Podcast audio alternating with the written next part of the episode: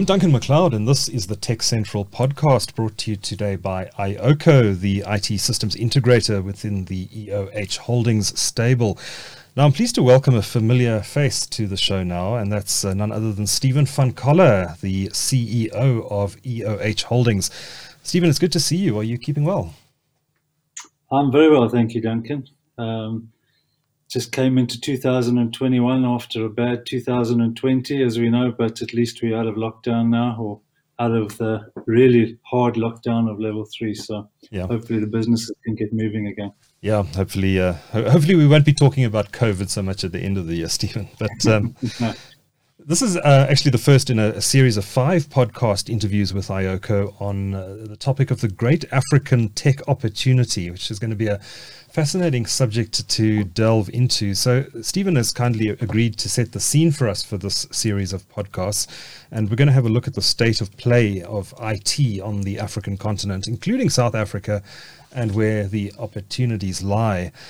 Um, I guess, first of all, Stephen, many South African companies have had their hands burnt um, pursuing pan African business forays. Um, I'm thinking of retailers in particular, but I know there are others. Uh, retailers in Nigeria, for example, have found the going there very tough and have come home uh, tail between their legs, realizing that um, uh, they can't just duplicate the South African model elsewhere on the continent. Do you think it's maybe easier, a bit easier for an IT company like iOCO to make a go of it in some of these markets than maybe a retailer? Well, I think the, thing that, that was really different uh, between doing business in South Africa and then doing business um, um, in in some of these African countries is our infrastructure. We've got actually a very good infrastructure that works very well, and so we logistics are an important part of your delivery and uh, reducing your your costs. That obviously you know um, became a problem, and you you mentioned Nigeria and there you know if you speak to a Shoprite, how long it took to get stuff through the ports and everything. Whereas when you get into tech and you're getting into cloud, I mean, you can have a look at MTN. They've made a great success out of Nigeria, out of Zambia, out of Ghana, uh, uh, you know, out of um, Uganda, and this is because they, you know, once the that actual tech is in the ground, so that little bit of you know logistics to get your your tech in the ground, everything else you make money out of is uh, in the, in the cloud as a as they call it. So this is why I think um, you know, tech going forward has got a much better opportunity to actually capture the growth of this next billion, as, as they call them. And this is why you see people like Google, Facebook, uh, actually investing in bandwidth and that into these countries because they know if they get that right, they then get access to another billion consumers. Yeah, yeah, and it's not. I guess it's not as logistically intensive as as a retail business, for example uh, particularly if you're delivering something like cloud services. Exactly right. I mean, all you have to do is one time get your servers into the country and set it up. And um, a lot of the, the telcos have already put that infrastructure in, in the ground so you can piggyback off it. Mm. Some of them, you know, like Google are putting cables in the ground, fiber optics. Um, but, you know, hopefully things like 5G over time will, will actually um, get rid of that need to have it uh, into homes and, and, things like that. So you can see um, the African continent, they missed the fixed line um, boom and they went straight to mobile and that mm. was much easier. So you didn't have to dig up ground and put cables into every home. And it looks like they will, you know, for the whole fiber to the home. Um, and um, so they don't have this big legacy cost. And if, if you have a look in rural Africa, they're all adopting solar and um, you know, much faster in small scale than actually having to uh, put, um, you know, a big coal-fired, uh, you know, power stations or gas generators, and then have to, um, you know, put up all the uh, transmission lines, which are, you know, are just massively expensive. So once again, they're skipping the legacy, and so this is really where I think the tech industry can, um, you know, make a play. Um, interesting, but there, there must be a lot of uh, barriers still to doing business elsewhere on the continent. I'm thinking the number one one must be a, a, a, a regular supply of electricity, and unfortunately in South Africa we've been having a some challenges of our own, but they're nowhere nearly as, as severe as the electricity supply challenges in some of the markets um, north of us. But I imagine roads infrastructure, even telecommunications, which has been, as you mentioned, developed quite a lot in, in, in recent years, must pose some sort of obstacle in, in many of the markets that um, that that uh, companies want to operate in, including iOCO. No, that's that's absolutely right. I mean, I think the real issue is um, if you go back to the traditional IT business, which was really OEM driven, um, it's actually quite expensive and it's, it's been adopted by the larger corporates. And if you have a look at the larger corporates in most uh, African countries, is they actually are multinationals, and basically what they do is they'll have a system, you know, globally, and they'll cut and paste it into the country. And so the opportunity is a lot less. But what's happening now is that um, with open source, with API economy, um, there's a lot of opportunity to drive that for them within a country into their consumers. So you actually create this B2B to C type model, mm. and it allows a traditional B2B model, uh, a, a, company like ourselves, to actually get access directly to the consumer. And the consumer generally pays margin if they get service. And this is where I think you can start um, assisting companies um, in this whole everything as a service type model, if you want to call it. Mm. It's interesting what you say about B2C and, and uh, B2B. Um, because I mean we've seen uh, companies like Facebook and Google investing in Nigeria. In fact, some of these companies have chosen to invest in Nigeria over South Africa, um, and I think that's uh, a function of the fact that the Nigerian market is has such a large population, and that population is also very young. So those social media companies see a big opportunity there. Um, I imagine it's quite different though for a company like iOCO, which is very much focused on the business to business side of the IT market. Um, is it is it um, are the markets that you look at and chase going to be different uh, to some of the big multinationals like Facebook? No, I don't think so because we typically follow our customers.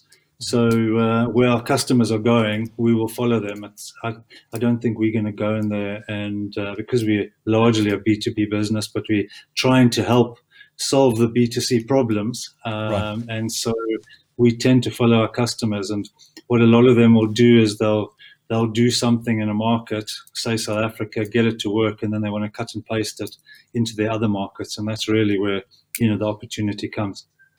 So, Stephen, what about the skills uh, situation uh, across the continent? I mean, we, we know there's a global shortage of, of IT skills, especially in certain areas like cybersecurity and, and others. Um, is that um, amplified in the African context?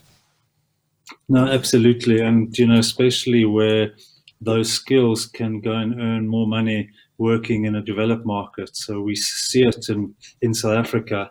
I think my biggest issue is not people wanting to leave EOH, it's actually people getting offered jobs in Europe or UK, in the US, where you know they're prepared to pay them 30% more. And this is always going to be our problem. Um, one thing that is changing, obviously, is there's a lot of online education now. I mean, you can basically get a university degree, you can get a, a UK um, A levels just online, um, and so uh, all these certifications and that um, you can actually, you know, you can do an IBM certification, you can do an AWS uh, cloud certification, you can do it all online, and so this is slowly catching up. But uh, the lack of skills or the shortage of skills um, is is you know a problem, and one has to address that. And so you know, as part of our employee value proposition is actually this upskill yourself. You know, um, you have to, and it's part of your KPIs and um, for the year that you have to do. You know, so many courses, and you need to get yourself upskilled because it's moving fast. Mm-hmm. How open do you find, and I imagine it changes from mar- it differs from market to market, but um, how open do you find uh, other African countries to South African multinationals coming into their markets? Um, uh, obviously, they've um, you've mentioned the examples of, of the big international multinationals, like you know companies like Coca Cola, etc., which are very active on the continent. Um, but uh, do Nigeria, the Nigerians, do the Kenyans see South African multinationals coming into their markets in pretty much the same way as they would view uh, multinationals from Europe or, or, North America, or do they have a different view of us? Um, uh, listen, I, I think it varies from market to market, but generally you know, my rule of thumb is if you're going to go into a country, you need to use locals. So you can take some, um, let's call, um, you know, foreigners as a South African into a country, but you know, over time you need to transfer the skills, upskill the locals, and eventually it needs to become a local company. Mm-hmm. And if that happens, the brand is, you know, as uh, will will proliferate in that country.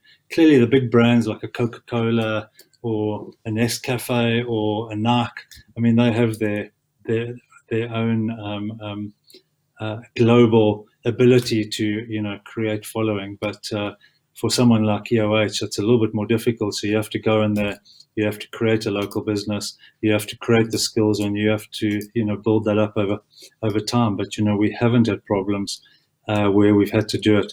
In some cases, you know, um, where the projects are more complex, tend to be around some of the government implementations. They actually prefer to have someone from South Africa or you know someone from the UK because they want to know you've done it before and that you can actually deliver. And uh, just like in South Africa, they always want you to, you know, work with a partner and transfer those skills. So mm. one has to be open to that. Yeah. So you still need to do the hard slog on the ground. It's not a case of waltzing into a market and saying, "Hey, we're EOH from South Africa. We're here to uh, scoop up all of your IT services business." You you still need to work for your crust. Absolutely.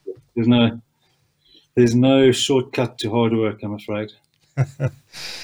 Good. Well, um, we've seen an explosion of of, uh, of, tech hubs around the continent. Not so much here in South Africa, but they're um, they're quite big and important in in Kenya and East Africa, and uh, I think a, growing uh, force in Nigeria as well. Um, do you uh, work with any of those tech hubs? Do you see the what do you see as their be, being their significance in in the development of the tech ecosystem on the African continent?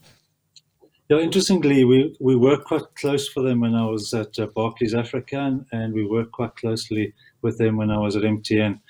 Uh, EOH itself, we haven't done a lot at this stage, obviously, because we've got other issues uh, like paying back lenders. Uh, so we haven't been able to really branch out, but we do quite a bit internally. But I think it is quite significant. You know, the difference if you are in an African country, largely, uh, entrepreneurism is survival. You know, you have to do something, invent something because it's your you, you know daily bread. Not many of them have a rich dad or a rich mom or a rich uncle that is you know prepared to feed them venture capital money for a while so that they can have you know post university a bit of a you know social um, um, year off. Mm. So it's actually about you know creating businesses, and I think a lot of the in, in these these hubs, the government have seen the fourth industrial revolution as a way to accelerate growth in the company and in, in the in the country. And so they've actually been getting involved in it. The universities have been getting involved in it. I know MTN Nigeria actually sponsored the local university. And this is, you know, as they try and, you know, leapfrog things, uh, everything being mobile um, and everything being online. Um, how do you actually use that to grow the economy. And there's been a uh, proliferation. If you have a look in Kenya, Nigeria, Ghana, um, Uganda, and this has really been driven by the government and you know making sure that uh, it can actually work. Yeah, it's interesting what you say there because I mean you look at uh, you look at the US and there's a lot of um, there's a lot of wealth uh, that's being passed down through the generations, which doesn't really exist on the African continent. And of course, in the US and, and other developed markets, you have a lot of venture capital and private equity money sloshing around the system, which which is largely absent across the African continent. There are some pockets of it, including here in South Africa, but acro- across the continent, there isn't a lot of venture capital money available. Um, do, do, you think there's a responsibility for, for companies like iOCO to help invest in uh, bright, smart, smart ideas, bright individuals who are coming up with, uh, with, with problems that's with with uh, solutions that solve uh, Africa's challenges, um, or do you think that the government should be the one that's uh, running these tech hubs and, uh, and and and and helping these bright individuals to to achieve more, or do you think iOCO can actually play an active part in in helping fund some of these these initiatives?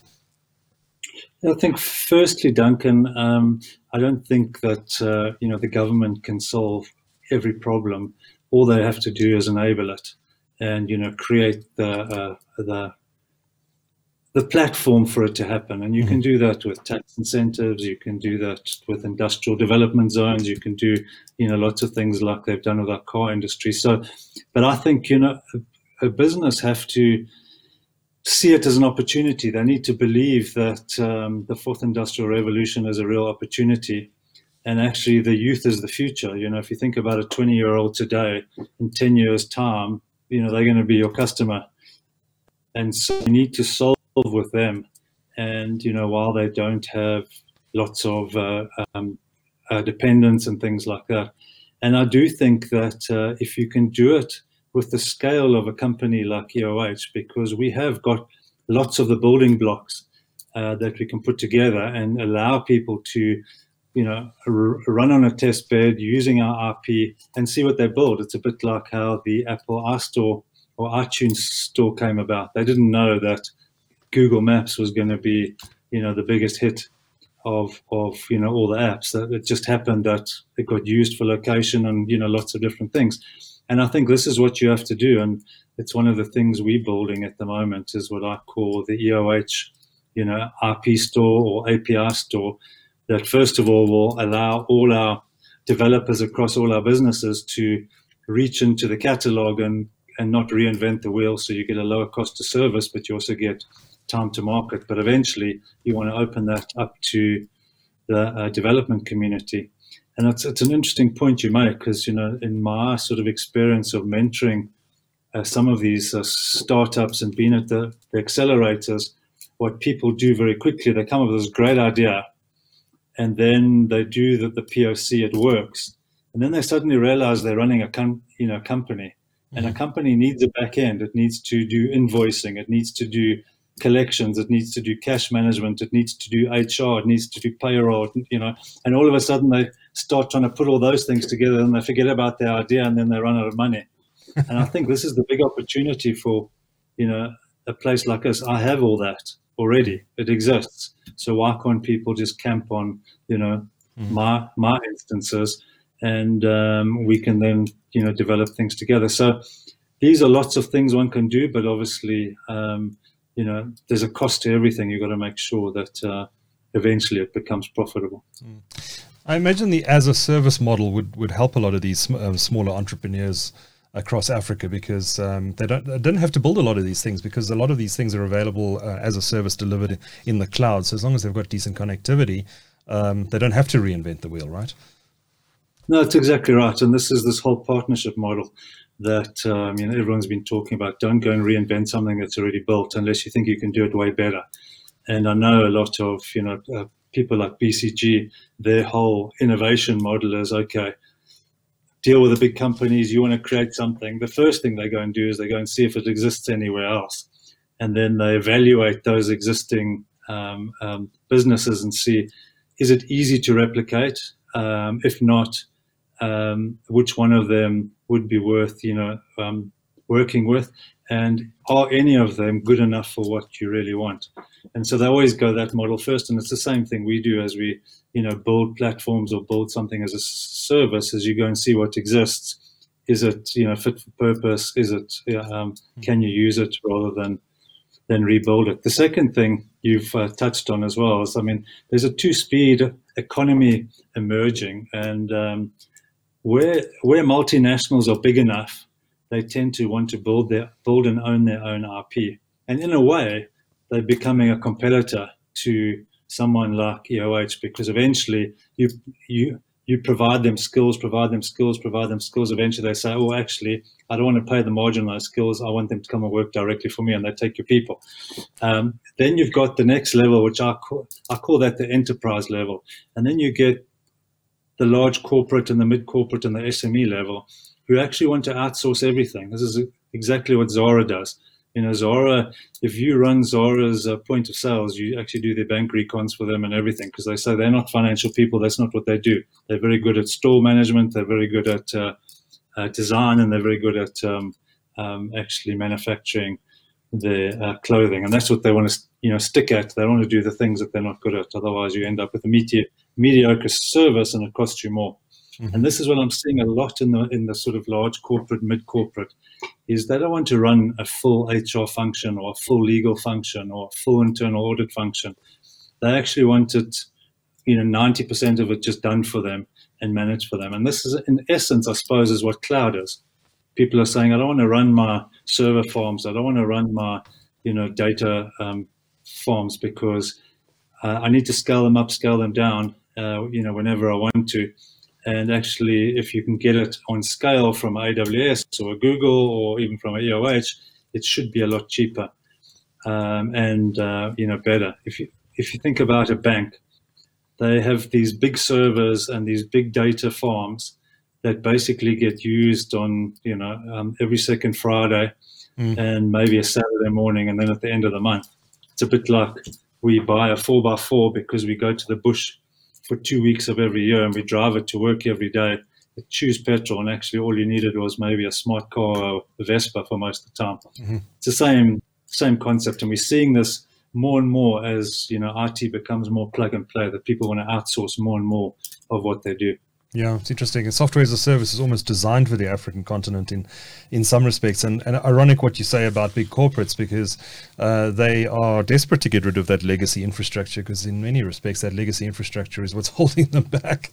Uh, so we are seeing big banks, for example, in South Africa moving to the cloud because they, they actually don't want to be running that big tin that's sitting in their basement anymore.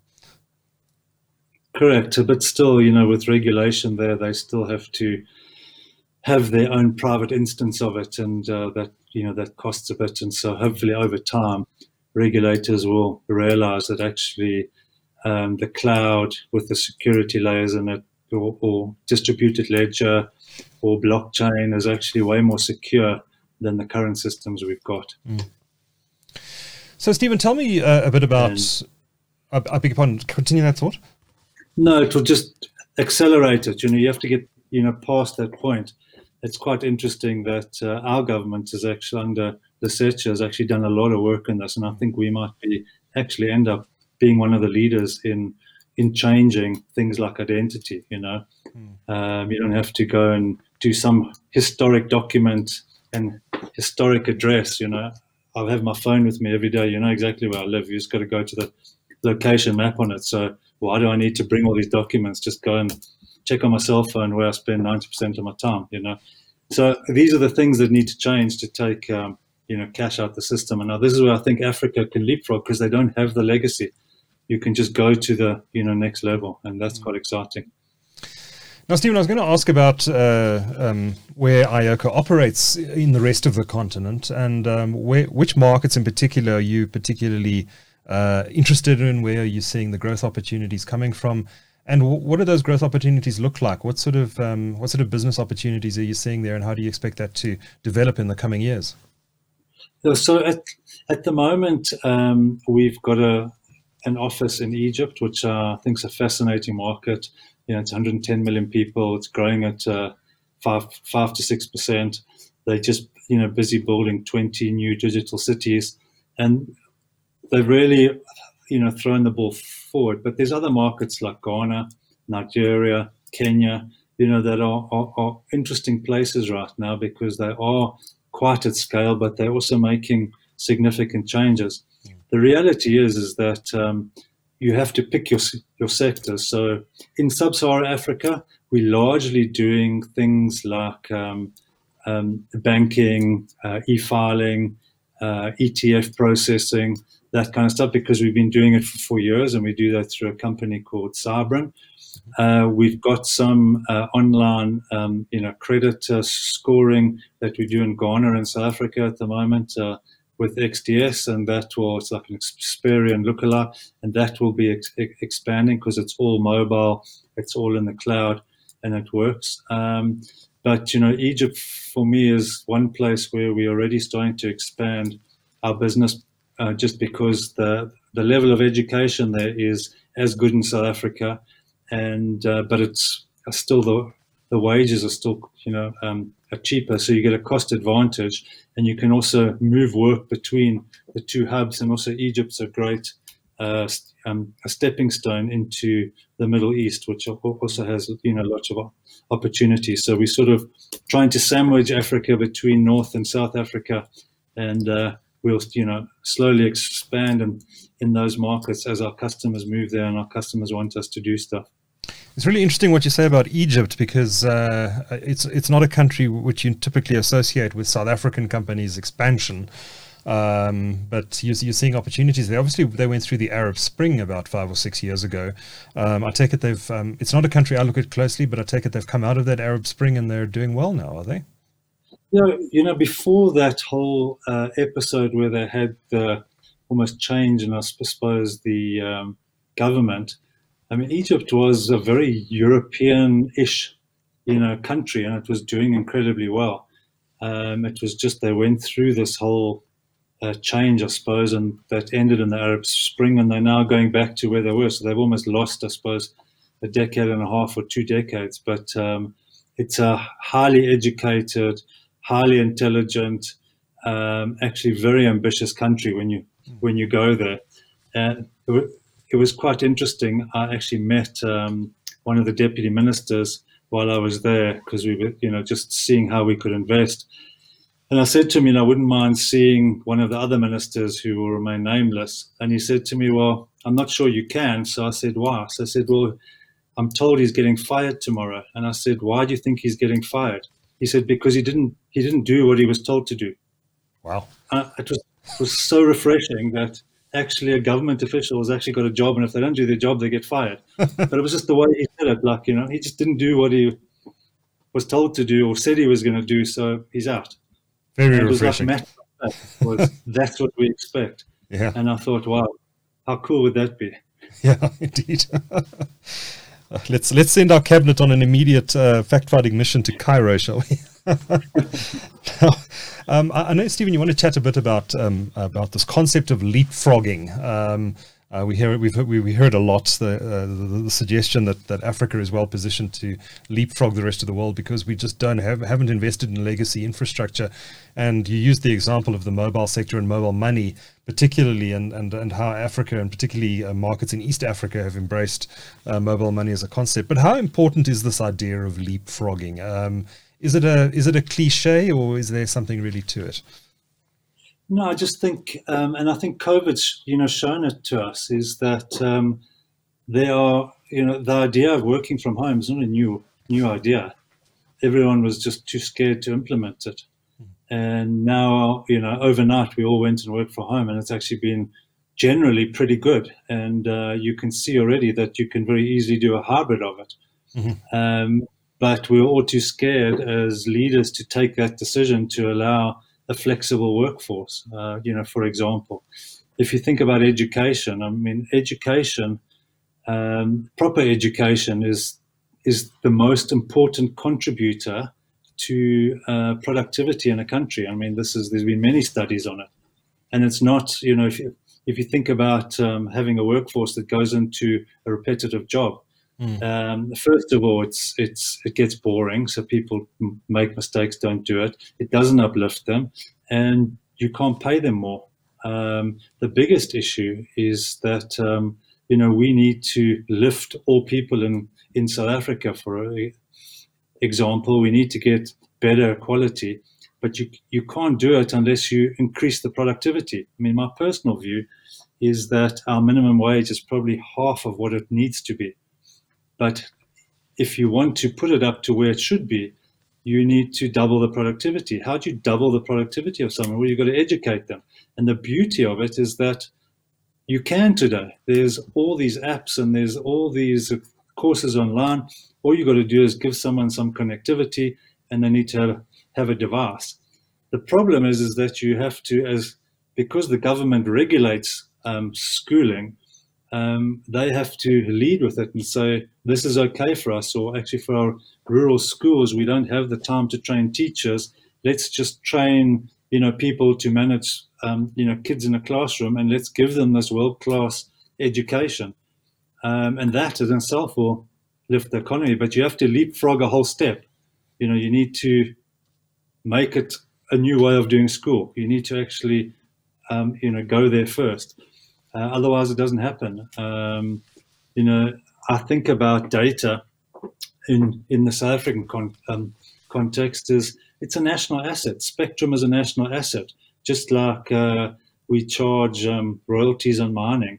You know, and uh, we give people six kiloliters of water free, and we give them the first bit of uh, um, electricity free. Why aren't we giving them a certain amount of data free every, every month um, instead of you know charging, trying to auction spectrum for a few billion rand that just puts cost into the pipeline, means that the bottom end of the um, you know um, pyramid don't get access to it, and I don't know where that six billion disappears to in the government. Um, so why don't you just give the incumbents spectrum and uh, tell them that they have to give every single person in South Africa a minimum amount? I mean, it's a very interesting um, um, experiment uh, one of my colleagues in the retail bank did when he was uh, there at ABSA is they decided to put free Wi-Fi inside taxis mm-hmm. uh, and then use that to market ABSA as a you know retail bank.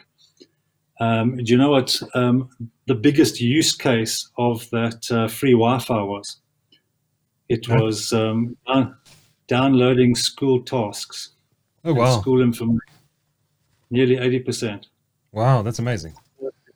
It just tells you it's needed. You know, mm. if people have got it, they'll use it, they'll educate themselves. People want to get themselves out of poverty. You've got to allow them. You don't have to do it for them. You've got to mm. create the enabling environment. So these things aren't aren't complicated. Um, you know, we can do them. We need to think about it. I mean, I think all schools should be just changing their whole curriculum and changing their way they do it. You know, um, my kids go to St. Um, because they're fortunate, and uh, but if I was St. Stithians, I would be creating St. Online, and you can actually, you know, um, get an education from St. Even if you're sitting out in um, Zanin on, you know, some rural farm, as long as you've got your free bit of data and a um, and a device, and you know, maybe even they can, um, as part of logging onto the school, you pay over 12 months, but you get a, I mean this is what I, I think leapfrogging is. It's just fundamentally not doing step by step. Take three steps instead of one.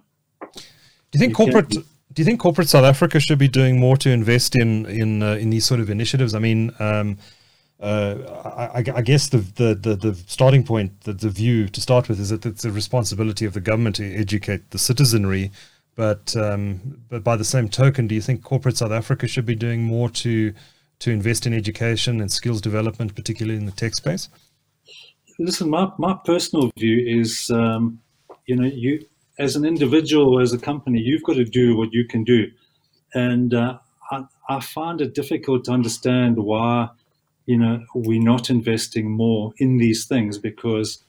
Um, if you've got a long-term view on South Africa, you've invested. I mean, we saw Ford putting in 14 billion rand into South Africa. Mm. I would put money into education around my plants because in 10 years' time, all those people are educated, they're more productive, and they're going to, you know, add to your business. Um, and um, if you if you educate more people, you know, say you a Discovery Health, if you educate more people, they can earn more money. You're going to have more clientele. But you've got to be able to think 10 years ahead. You've got to be building a business for 10 years ahead. And the problem is, is that uh, it's not often that CEOs last 10 years. So what they want to do is they want to in, invest. It's the whole problem with capitalism is you invest for the, the time that you're going to get the benefit from it. So actually, it's better for me to cut costs, make more profit. I get paid, you know, my share price goes up, I get paid more money, and then I leave. And this is the fundamental problem. And I think this is where people like Paul Polman at Unilever you know, did just such a fantastic job is because he didn't do it. He knew he was going to be leaving, you know, before he saw some of the benefit of his uh, predecessors, of, of his mm, of, of, of, his issues mm-hmm. uh, that, that he changed. But he did it because it was about the longevity of a company. And just to give you something, I mean, I saw, I was lucky enough at Davos to meet some people. I more met the um, um, family owner of Lego and oh, yeah. uh, and um, you know their business philosophy is so different to a listed company because he says, you know, I need to keep my employees happy. I need to keep this business alive because this is my family legacy. I need Lego to be here in 100 years' time. Otherwise, my family doesn't have its legacy. There was another company that, just to put it in even harder contrast, was uh, there's a brandy called Louis XIII. It's the most expensive brandy and one of the most expensive brandies in the world. I think one bottle of it costs like 30,000 Rand or 40,000 Rand. But the reason why it's so expensive is that they mature the brandy for over 100 years. Oh, wow. So if you're running the company today, you're making product that 10 generations or five generations are going to sell. If you stuff it up today, you've just ruined their future. And if your ancestors stuffed it up, you don't have a life today. You just think about that. And so, as a listed company, you know, these people are thinking 100 years ahead you know, to build sustainability into their business. I challenge any listed company that's thinking even, you know, 15 years ahead. Mm. And this is the fundamental problem, I think, with capitalism, and we have to get it right. We've got to think about growing our, our country. We need to think about, we need to have a 100 year plan, you know, um, and we need to execute on it, believing that we're building something for our future, uh, for our kids. Very long answer. No, no, very, very interesting insights. Now, Stephen, um, we've spoken quite a bit about the rest of Africa. Um, I think sometimes we forget that we are part of Africa. South Africa is on the continent, um, and uh, we've got some challenges here ourselves. Um, we we have a, a, a much better infrastructure base from which we're on which we're working. Uh, but the, by the same token, uh, a lot of that infrastructure is potentially legacy, whereas the rest of the continent, as you said, has the opportunity to to leapfrog over that. Um, we have seen a lot of investment going into the South African market in recent years, particularly in telecommunications and data center infrastructure. Uh, data centers seem to be um, uh, mushrooming, up, mushrooming, mushrooming up all over the Gauteng landscape at the moment. Um, so there's a lot of investment happening there. Um, but do you think we're maybe allowing ourselves to slip in other areas? Are South African corporates investing sufficiently in IT to remain competitive with their global peers? Listen, I think it's starting to accelerate, especially where I'm seeing. I think they've been slow, mm-hmm. and I mean, typically, um, why it's been reasonably easy to do business in South Africa is because we're two or three years behind Europe. So if you go and see the trends in Europe and then you start implementing them here, you actually get ahead of you know what happens, and that's typically just because um, a lot of corporates, large corporates, if they're headquartered in Europe, will do their headquarters first, and then they roll them out into their other markets, and so that's just a, a trend. But I think you know um, South Africans are getting better at actually managing their, um, um, their their own destiny, and they're also starting to see that with cloud and with digitization, you can actually compete in these bigger markets quite easily. You know, we saw it with uh, VeriSign, um, you know, some t- some years ago. But uh, we, have actually had, we just had now, we had a um, webinar with the guy who was the co-founder of Get Smart, and you know that got bought by an international company, and he's now building with, uh, I think, in the UK, um, a virtual university. And so we've got all the capability, but we do need to accelerate it and we do need to um, be a bit more bold in it. I find that we've been generally, and I'm generalizing, we've been um, a little bit uh, less bold because we've had a short term view on life. Yeah, yeah. And I suppose, given the political challenges we've had in recent years and the state of our economy, you can forgive uh, business executives perhaps being a bit nervous about making investment decisions. No, exactly right. I think it's very difficult to, unless you've got certainty, to go to, you know, your investment committee with a audacious uh, idea because um, you know they're going to be cautious and they'd rather save it and um, you know see how it turns out. And this is really where regulatory, you know, certainty, uh, government speed in terms of approving things, um, you know, needs to come. Um, South Africa is lucky; it's got a very big, diversified um, um, um company base, I suppose. And so for, for our government, it's just about speeding up the enabling environment because the corporates here will will expand, will do well, are capable. Uh, there's no reason why we shouldn't be growing at three to four percent a year. It's absolutely no reason mm. um, because we can, and we've got the capital markets. But at the moment, we're just uh, sitting on all the cash. I, I, touched on the on the topic of, of data centers briefly there, and um, many people are now seeing South Africa as a potential hub uh, for cloud services into the rest of the continent, and we're seeing um, the big hyperscale data center operators opening uh, data center facilities here in South Africa, and those are being used to to service at least the sub-Saharan African region, if not beyond. Um, so, so there's clearly an opportunity in the IT space there. But um, what what are some of the other opportunities you, as you see them here in South Africa? I know that uh, people have spoken for years about um, South Africa as potentially being a major outsourcing destination, and there has been some some of that work coming to to the South African uh, environment. Um, is that still an opportunity, do you think? And, and what are some of the other areas that you think uh, might, might be opportunities going forward?